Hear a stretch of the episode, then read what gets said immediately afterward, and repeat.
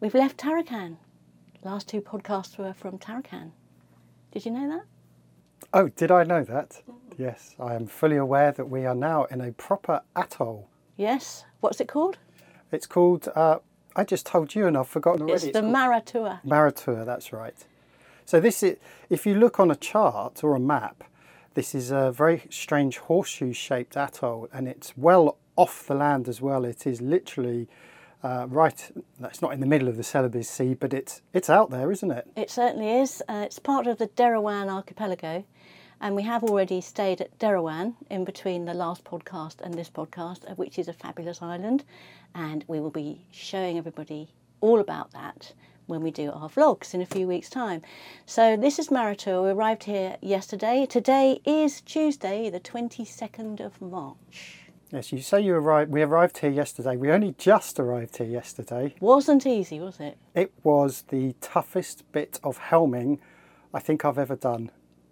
And we won't talk any more about it because we'll, we'll perhaps cover this off in a vlog. But uh, boy, that was that last hour was tough. We were going backwards. We were. We were actually going backwards on the track, weren't we? But yes, as you say, we won't talk about it now because that's that's to come in a in a future proper vlog. Uh, so, but he- the point is that here we are now. We're inside a nice, safe atoll. There is weather around us. We've had a few storms this morning, well, squalls this morning, bit of rain, bit of sun, looking good at the moment. So we thought it was about time we started this podcast, isn't it? It goes out on Thursday, recorded today. Hello, I'm Liz. And I'm Jamie. Welcome to Follow the Boat, in which we discuss what it's really like to give it all up to live on a boat. And go travelling around the world. We've been doing it since 2006 and we're still at it. Each week we talk about our latest YouTube video. And about boats, sailing, travel, or anything else which floats into our heads. And if you leave a comment we like, we'll give you an answer and a name check. Peace, and, fair, winds. We've got a couple of things to talk about. I think what we should do really is we should start by talking about the last episode that went up. Now, I didn't write the number down. I think it's 294, is that right? It is 294. Now, last week you said 294 and we're actually referring to 293. Right. We do very occasionally make these mistakes, but Yeah, uh, a lot. um, always check the description for the, the truth. But yes, it was 294 and it was all about the moment we discovered the broken U bolt on Esper. Yes, it was. And it was, yeah, it was a little bit scary spotting that because we were actually 10 metres from pulling the anchor over the bow. So we, we were already leaving. And it was only when I glanced over to see one of the deck fittings had, had popped out. Uh, so we dropped the hook, and of course, we had to take the head, headboards down in the galley to have a look, and the bolt literally just came away in my hand. So if you haven't seen episode 294, have a look at it because uh, what we're going to talk about now will refer to that and you'll see in detail what actually happened. The whole episode really is about this very dangerous position that we were in and how you resolved it at the time. So do you want to talk through? I mean, we've had a lot of comments, a lot of comments, advice, general appraisals of, of what went on, and I think you've you've noted down a few that you wanted to talk through.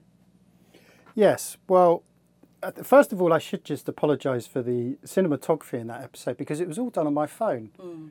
It was all done at the last minute. Ian of Icy Red very kindly offered to come ashore with me, so I literally just dropped the dinghy in the water and went ashore and didn't think about vlogging. And this tends to happen quite often when we're in a moment of crises. We're so preoccupied with, you know, resolving the issue that we don't think about videoing it. So all done on the phone. So it was a little bit shaky, but I think it added to the atmosphere, didn't it? Yes, I suppose it did, but for someone who is such a perfectionist, I was surprised you didn't take the camera with you. but yeah, I, uh, that just as an aside, the point about when the really big pieces of shit hit the fan, we often don't have our cameras with us, so we have to explain later what happened, and this was one of those. Well, yesterday was a good example yeah, because we we won't give the game away too much, but I kept about it. I kept saying to you, grab the camera, ga- grab the camera, and you said no, no, no, we've got other things to do, and you uh, and so we only got a little bit of footage, but yes, it does happen. Anyway, I think we did cover off quite nicely how we resolved the situation under the circumstances. But I think you need to explain in, in more detail what happened to those that are listening and didn't see it. Okay, so this is one of the deck fittings. It goes through the deck, so it's bolted from underneath, and it holds up the mizzen mast. Now, at this point, I should say a couple of people said, I'm not particularly happy with these uh, U bolts. Um, I think Luke said, I cringe every time I see U bolts of any kind used in standing rigging. And I think uh, Sailing Salty Lass also commented on the fact that their, theirs seem to be a lot more robust. Bear in mind, this is the mizzen mast, this is not the main mast. So the main mast does have its own dedicated chain plates. And I guess the designers just decided that the U-bolts were enough, bearing in mind we've got seven points at which the mizzen mast is held up. Yes, I think that that wasn't explained in the video. So although it looked terrifying, we are massively over rigged mm. on this ketch. So we can lose quite a bit of rigging and still have more than many other boats.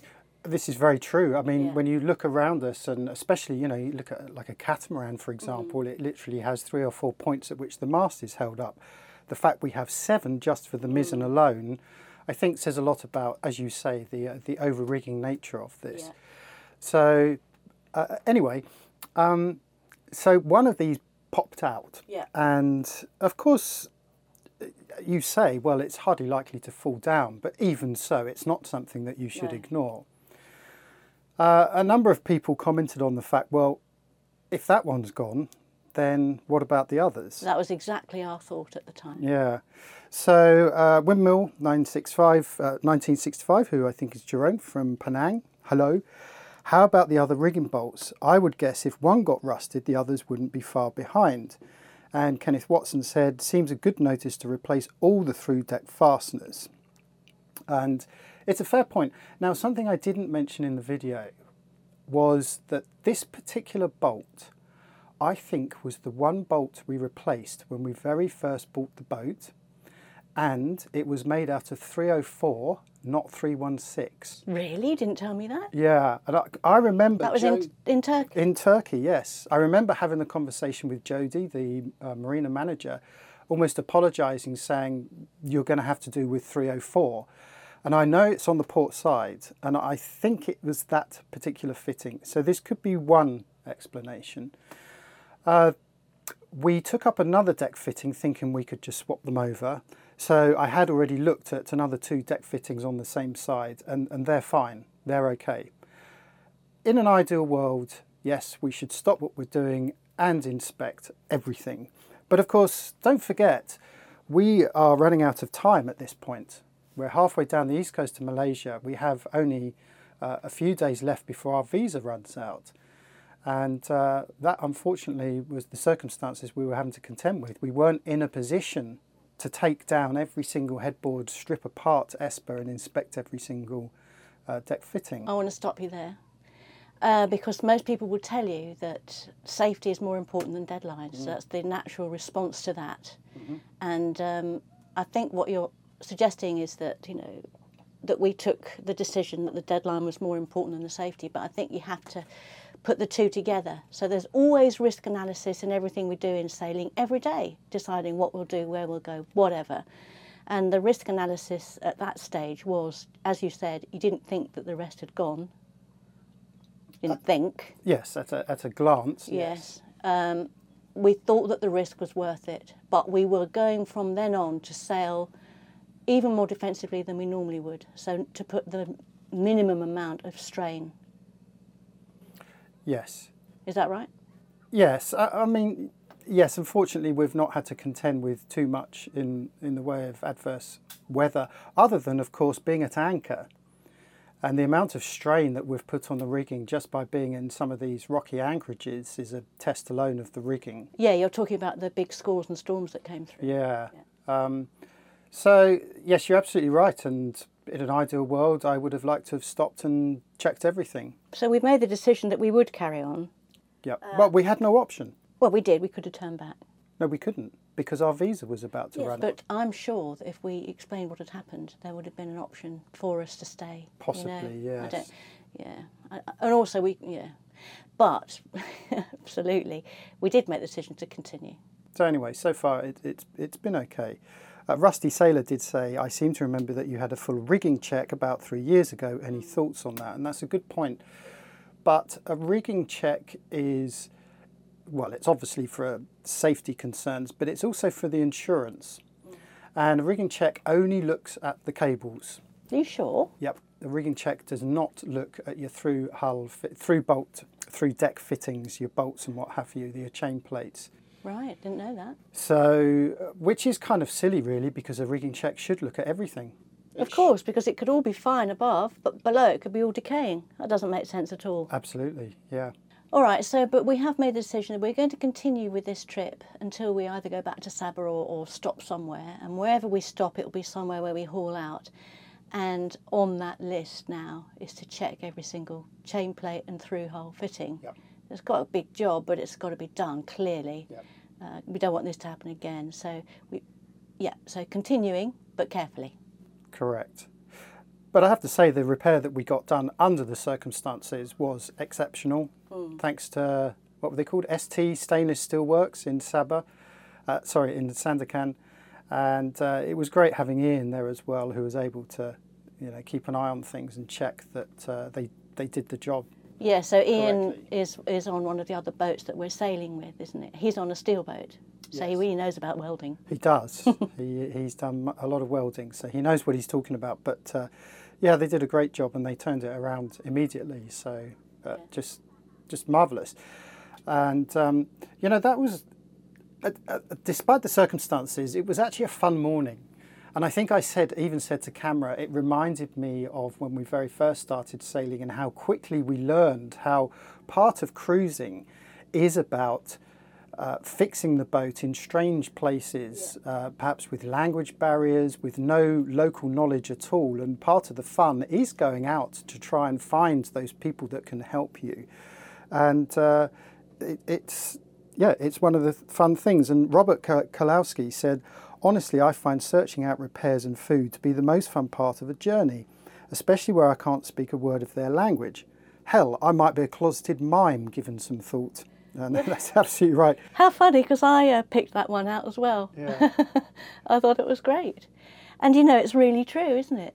That um, searching around villages and towns and getting to know them in circumstances like that, you really get to know it. And obviously, we do a lot of food shopping, so we get we do that everywhere we go. Yeah. I mean, he, at the end of it, he said there is something in that moment when a woman realizes you're in need and her mothering instincts kick in. Mm. Yeah, humanity, ain't it great? And it did just make me think of Grace, who we've just been uh, staying with and diving with over at Derawan. Mm. You know, she did have that very sort of motherly instinct, and mm. obviously she's in tour, she's in the tourism industry, so it's in her interest to look after her. But in her company, you felt very well looked after, didn't you? Yeah, we'll introduce Grace in a in a future episode to everyone. But yeah, we, there's a Grace everywhere we go, really. There really is, yeah. And there's also a Harry. There are plenty of men that help as well. Yeah. Okay, so that was episode 294. Was there anything else you wanted to mention on that episode? Uh, no, I, th- I think uh, it was pretty much on that sole subject, so uh, we could do it to death. So Yes, so that was great. Um, glad that's over. That was a, f- just a few weeks ago. Um, we've been okay, touch wood, since then. And you've checked it recently and it's all looking okay, isn't it? yeah, yeah, it looks fine. Okay. So before we go on to anything else, I just want to pick up on a few points about last week's podcast, 009. We touched on lots of different uh, subjects, but one of the ones that people really got lit up about was strobes versus anchor lights, where you put them, what they should look like. Uh, a lot of people had something to say on the subject, but just going to read this one out.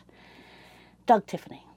Having sailed and worked in Southeast Asia for 20 years as an oilfield diver and sailing my own boat between jobs back in the 70s and 80s, watching YouTube brings back many wonderful memories. In regard to anchoring lights, back in the olden days, one hung a kerosene light in the fore triangle about six feet above the deck. When he says one, I guess that's him. I suppose that's what everybody did. Don't know where or when the location ended up on top of the mast for an electric light, but I believe it is dangerous, as at night one is looking at eye level, not up at an angle. And looking up while moving through the water quite quickly, which seems to be what most people want to do these days, isn't safe.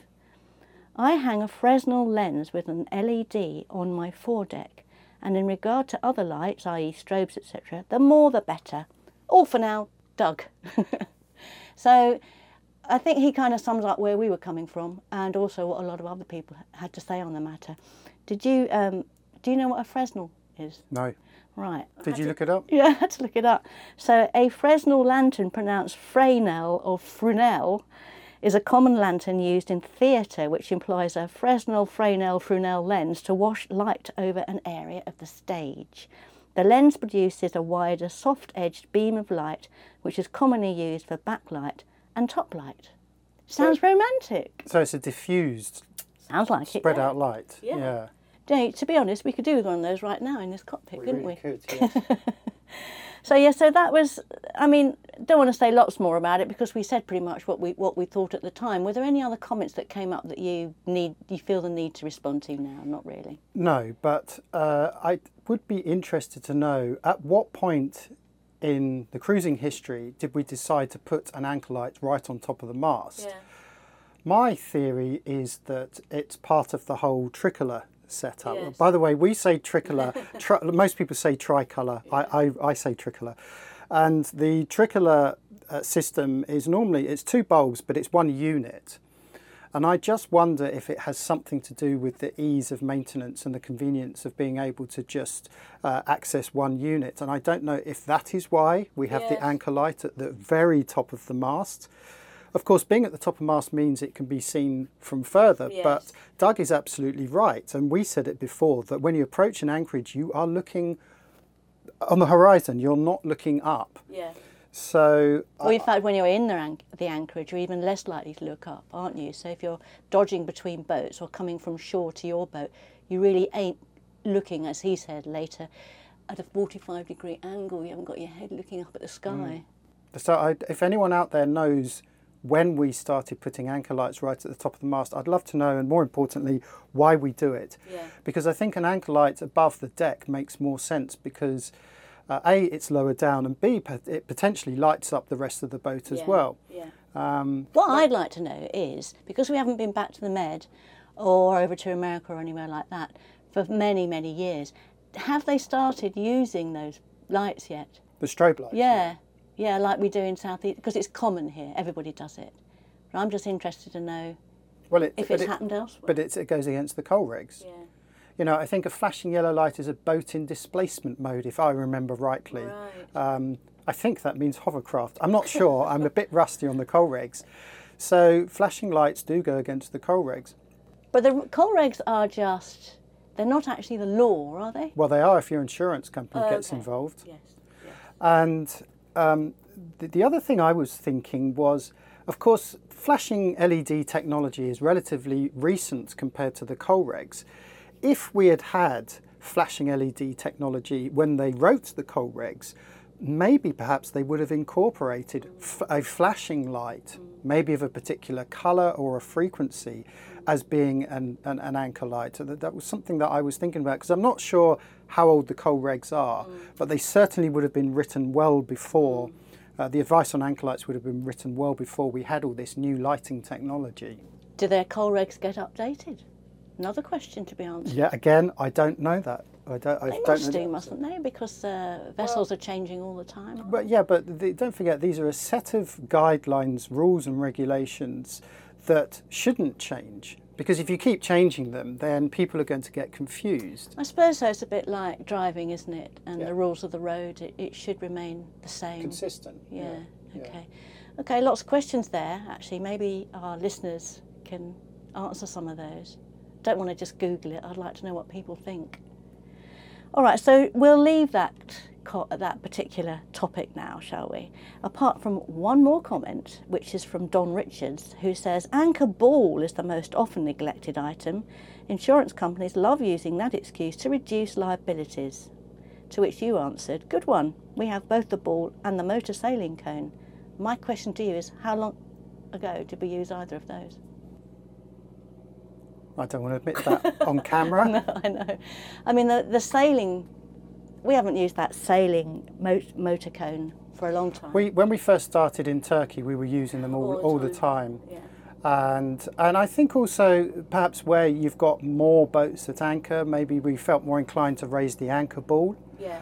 Uh, whereas we don't do it so much nowadays because there are very few boats around. But even so, that shouldn't be an excuse. But you've got to ask yourself how many local fishing boats here, and you can hear one buzzing past us now, know what an anchor ball is. Well, it's not just them; it's other people. Do you remember when we were here over in Southeast Asia and we were, you know, religiously using our anchor ball? And some friends from Australia said, "What's that thing you keep putting up?" They had no idea. Sorry for interrupting, but while I've got you here, if you like what we do and you want to support us and become a Patreon, or join us on FTB Mates, or even drop a quid in the rum fund, go to followtheboat.com forward slash pub. Of course, come to the pub. I think in last week's podcast, didn't I say how nice it was to hear from new sailors? Yes. And uh, and I suspect this. I would like this to be a running theme. I'd, Okay. I'd love to hear from more new sailors.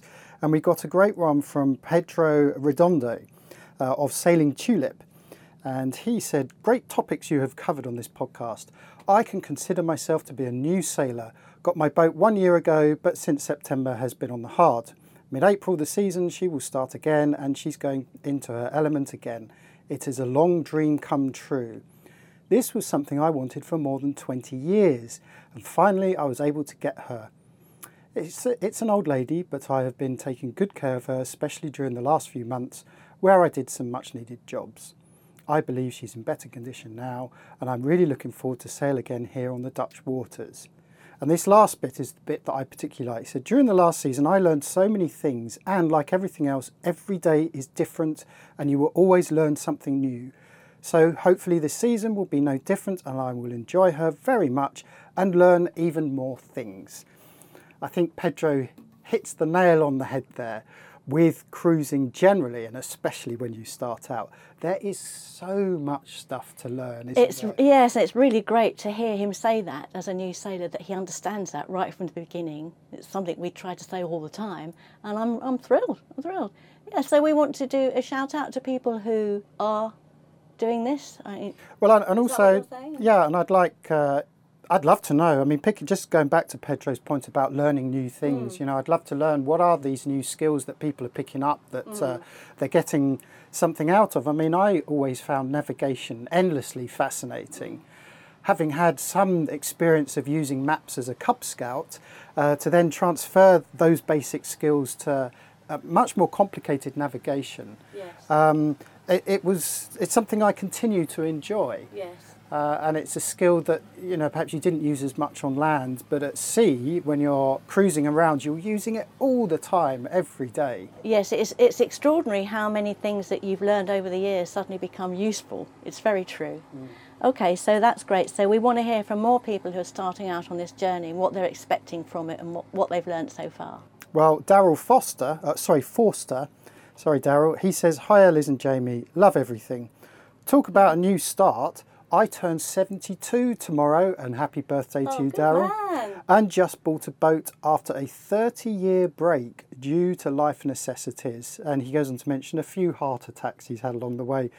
And so, again, you know, we've got someone who's just getting back into it after a 30 year break, and it's, it's great to hear, especially from someone, you know, who's a little bit older than the perhaps the average cruiser. Yes. Okay, so no matter what your age, let us know if you're about to embark on an adventure like this, or even if you're just buying a boat or something about your history. It would be very interesting to share it with everybody else. Um, that brings me on to William Bunting, who sent in a comment saying, A while ago I realised that I'd forgotten how to jump. Jumping into water, no problem. Jumping from the deck down to the dock, long gone. I'm with you there, uh, William. I'm a lot older than you guys at 71, hmm but I was wondering if Jamie still springs around leaping over things. Recognising I've got a problem, I now periodically jump down the steps in the passageway from the galley down to the saloon. I just have to tone up my muscles and reactions, reminding my brain what it feels like to land hard on both feet. This summer I am going to try to work it up to where I can leap from the aft deck to the pier. So I think that that covers a couple of things. So he, he again, you know, he's, he, he's 71, getting on, but he's looking after his health and he's trying to get better at it. I've got to say, in the last couple of years or so, I felt my joints getting more tired, mm. and jumping isn't the thing it used to be when I was a kid. I'd jump up and down all over the place and never had to worry. Now I have to think twice before I make that jump, work out which leg's going to land first and all that sort of thing. But I think he's got a really good point. I don't do enough practicing of jumping. Oh, you tried it the other day, much to my amusement, when we went for a walk around the island and there was a big palm tree that had fallen over and the tide was coming in and we had to get over that and i think we both struggled a bit with that but well, i think I, was, I, was, I, had things in both hands and i couldn't yeah. find anywhere to you know to sort of leave myself up over it if i'd thought about it i should have gone a bit further into the water and where it would, it would have been yeah. lower but yeah, so the other one was having to jump from a rock onto the sand, and there was mm. a lot of water. You know, the tide was coming in and going out, and I wanted to jump as the water went out. So I took that leap of faith. It was okay, and that was just sand. But generally, jumping, what a good point. Yeah. I mean, on the boat, we tend not to jump no. around. We try to minimise movement, uh, which sounds really lazy, doesn't it? But by that I mean we don't run around the boat. Never. You want to do careful, considered moment, uh, movement, don't you? Yeah. So, I mean, as we all know, you have uh, one hand for you, one hand for the boat, and obviously both feet ideally on the deck somewhere. Mm. And um, I think as you get to know your boat more and more, you uh, you get a feel for where you can move and how you can move around the boat. Yeah. And um, that just comes with nature, I think. So I think his point is a good one. Um, keep fit, get used to doing things. But I wanted also to bring up the, the age thing. So we've had a couple of correspondents now, both in their 70s. And just to remind everybody that we did uh, an episode called Are You Too Old to Sail?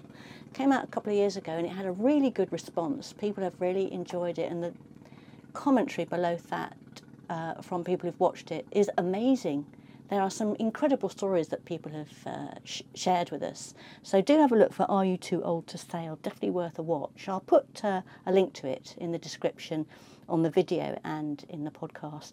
So, in fact, no, you're never too old to sail, in my opinion. Well, and I think these people have just commented have proved that. Yeah. We've, peop- we've met people in the 90s who are still cruising. Mm. Just shows you, doesn't it? Mm. It's an attitude of mind. Okay, so that that's the that, that's age for you. Actually, William sent a great long comment and uh, under the last week's podcast 009 and uh, this is the second thing he he wrote that I really was quite interested in. An important factor in what you do is the PR value of your adventures and global exposure. I well remember the little Indonesian village you called in on years ago, where you said you were the first yacht these locals had ever seen. Walking around that village, showing how the community worked, changed my perceptions of Indonesian life. And I think about that quite often. In other words, you both are great ambassadors for the places you visit. So before we comment on that, that was a place called Ayaputi in the Anambas Islands, which are very seldom visited by anybody. And the particular uh, episode was called First Sailboat Ever to Come Here. So look for that again, I'll link in the description. So I really like that comment because I do regard us as ambassadors in some ways, don't you, for these more out of the way places? Yes. I my pause and reservation there is it, it can sound a bit arrogant mm. that we are these new uh, world explorers who have discovered these new places, and that isn't the case.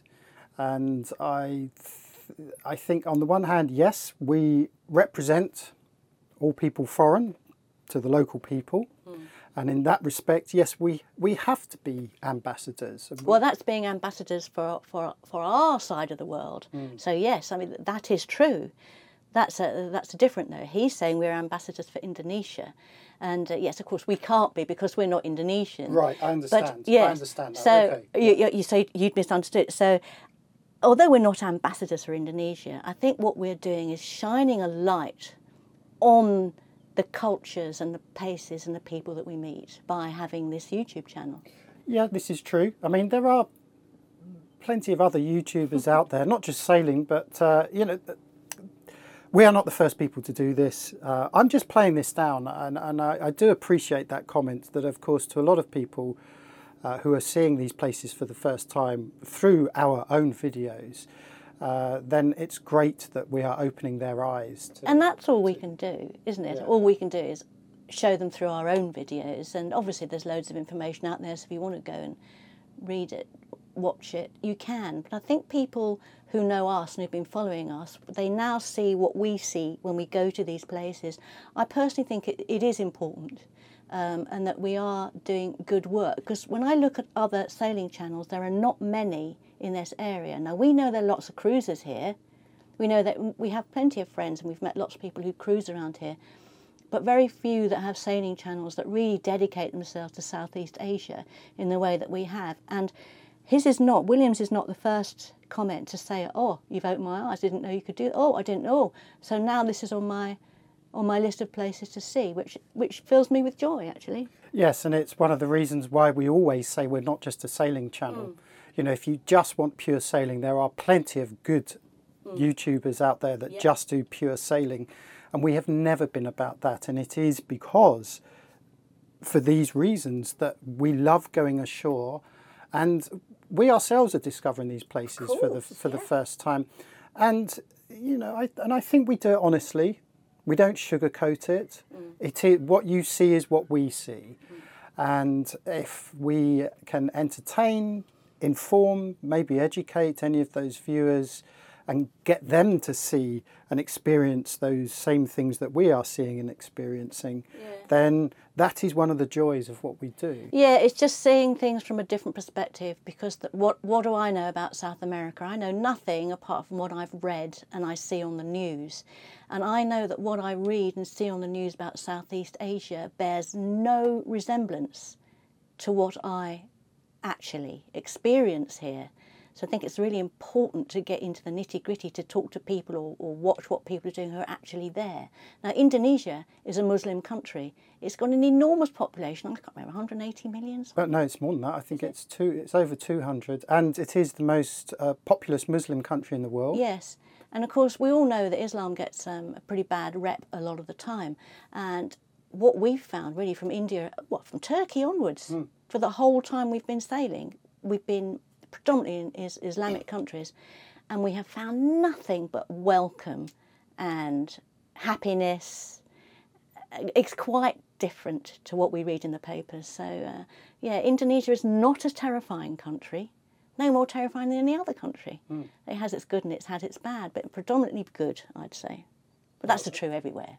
It is. Uh, what we've experienced so far on this little trip has been nothing but positive. Thanks very much for William for that, and for other people who have also said a similar thing. Uh, we will continue to shine a light on the places that we see, and hopefully give people a more realistic idea of what it's really like to live in these places. Going on a little bit from age-related questions, this one's more about about medication. Um, and I should think that in pretty much every video we do, there is some comment about hospitals, doctors, medication, and whatever. It's a big thing on people's minds of all ages and backgrounds. So Jerome Herbert says, I'm just curious if you take any maintenance meds. I don't care what kind of or for what. But if you do, how do you get your scripts filled? Where do you get them filled? How do you get them sent to you? Right, so uh, put a heads up, I take a daily dose of thyroxine because I have an underactive thyroid. It's a very common thing, but I am required to take a certain amount every day. And it was a concern of mine when we first left the UK because I had a prescription for this and had to have it tested every year or so. So I was wondering what to do. Initially, when I was in the UK, I'd get six months' worth, and then I'd pop back and see mum and dad, and I'd pick up another six months' worth, and that's how it worked. But as we got further away and my journeys back to the UK became more difficult, and uh, the time between kept getting longer, I had to start getting them filled in the countries where we were. And you know what?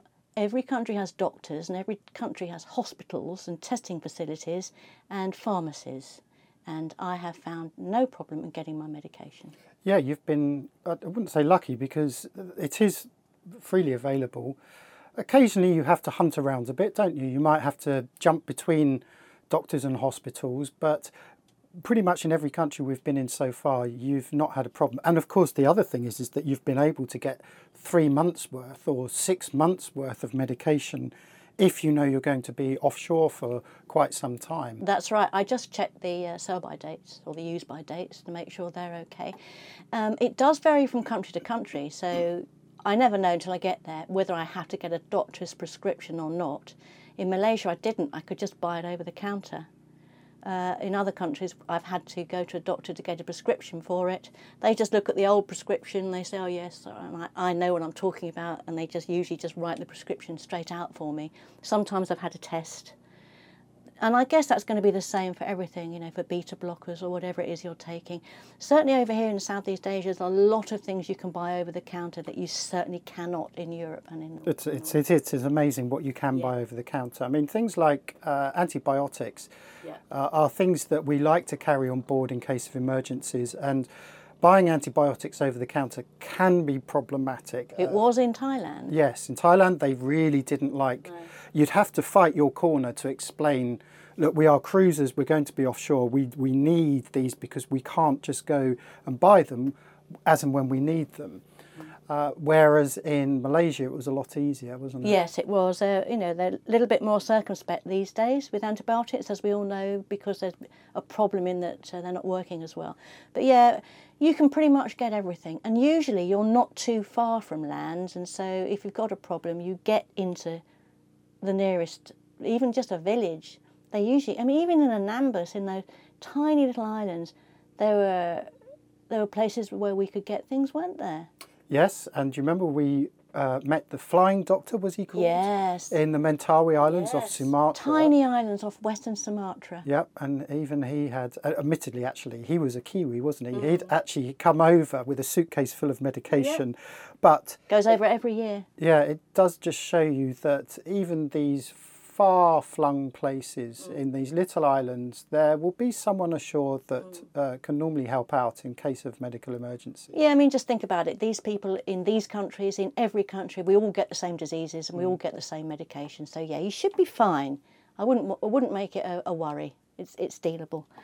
Um, so the only other thing I wanted to bring up was something that comes up occasionally, and that is pets. Everybody who knows us knows we had a pet. We had Millie on board for a long time. We don't talk about her very often because it still really hurts that she's no longer with us.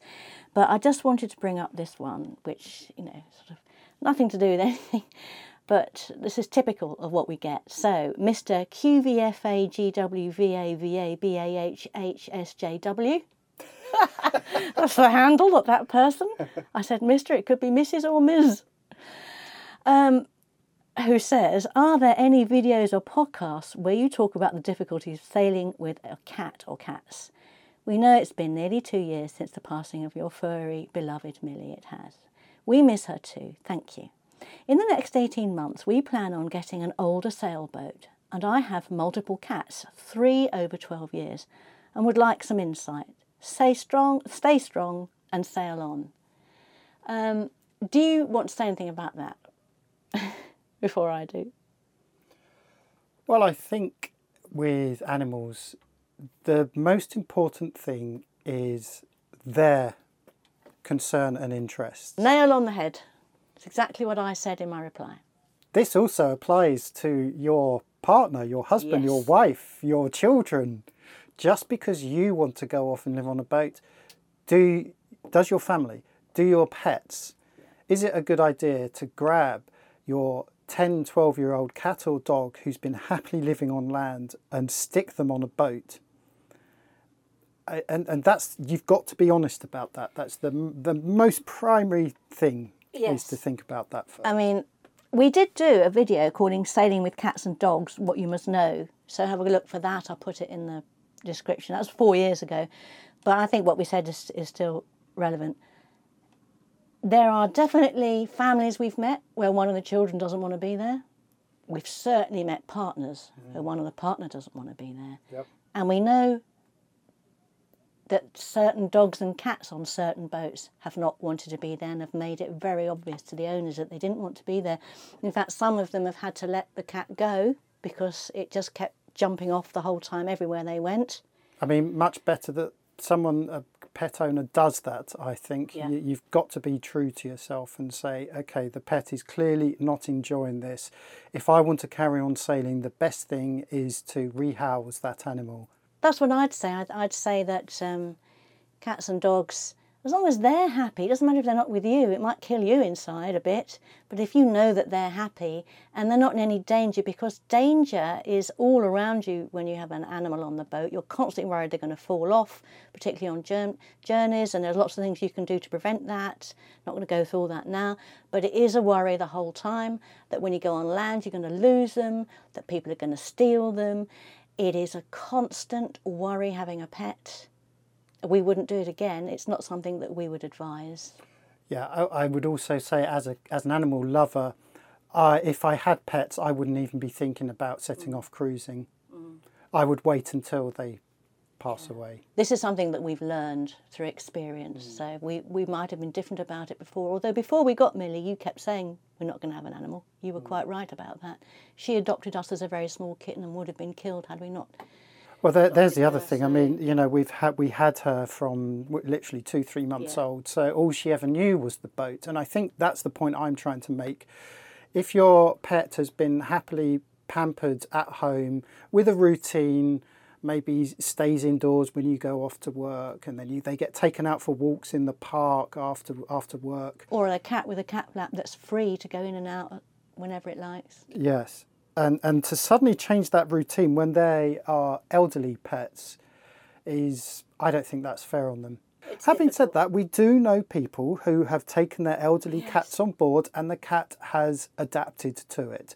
So it's not that it, it can't be done, Yeah. but yeah, you've just you've got to know your pet and you've got to know whether you think they can handle that change. And then if they can't handle that change, be brutally honest with yourself and say, right, I need to rehouse this cat or dog, or I'm not going to go out cruising until they've passed away. Yeah.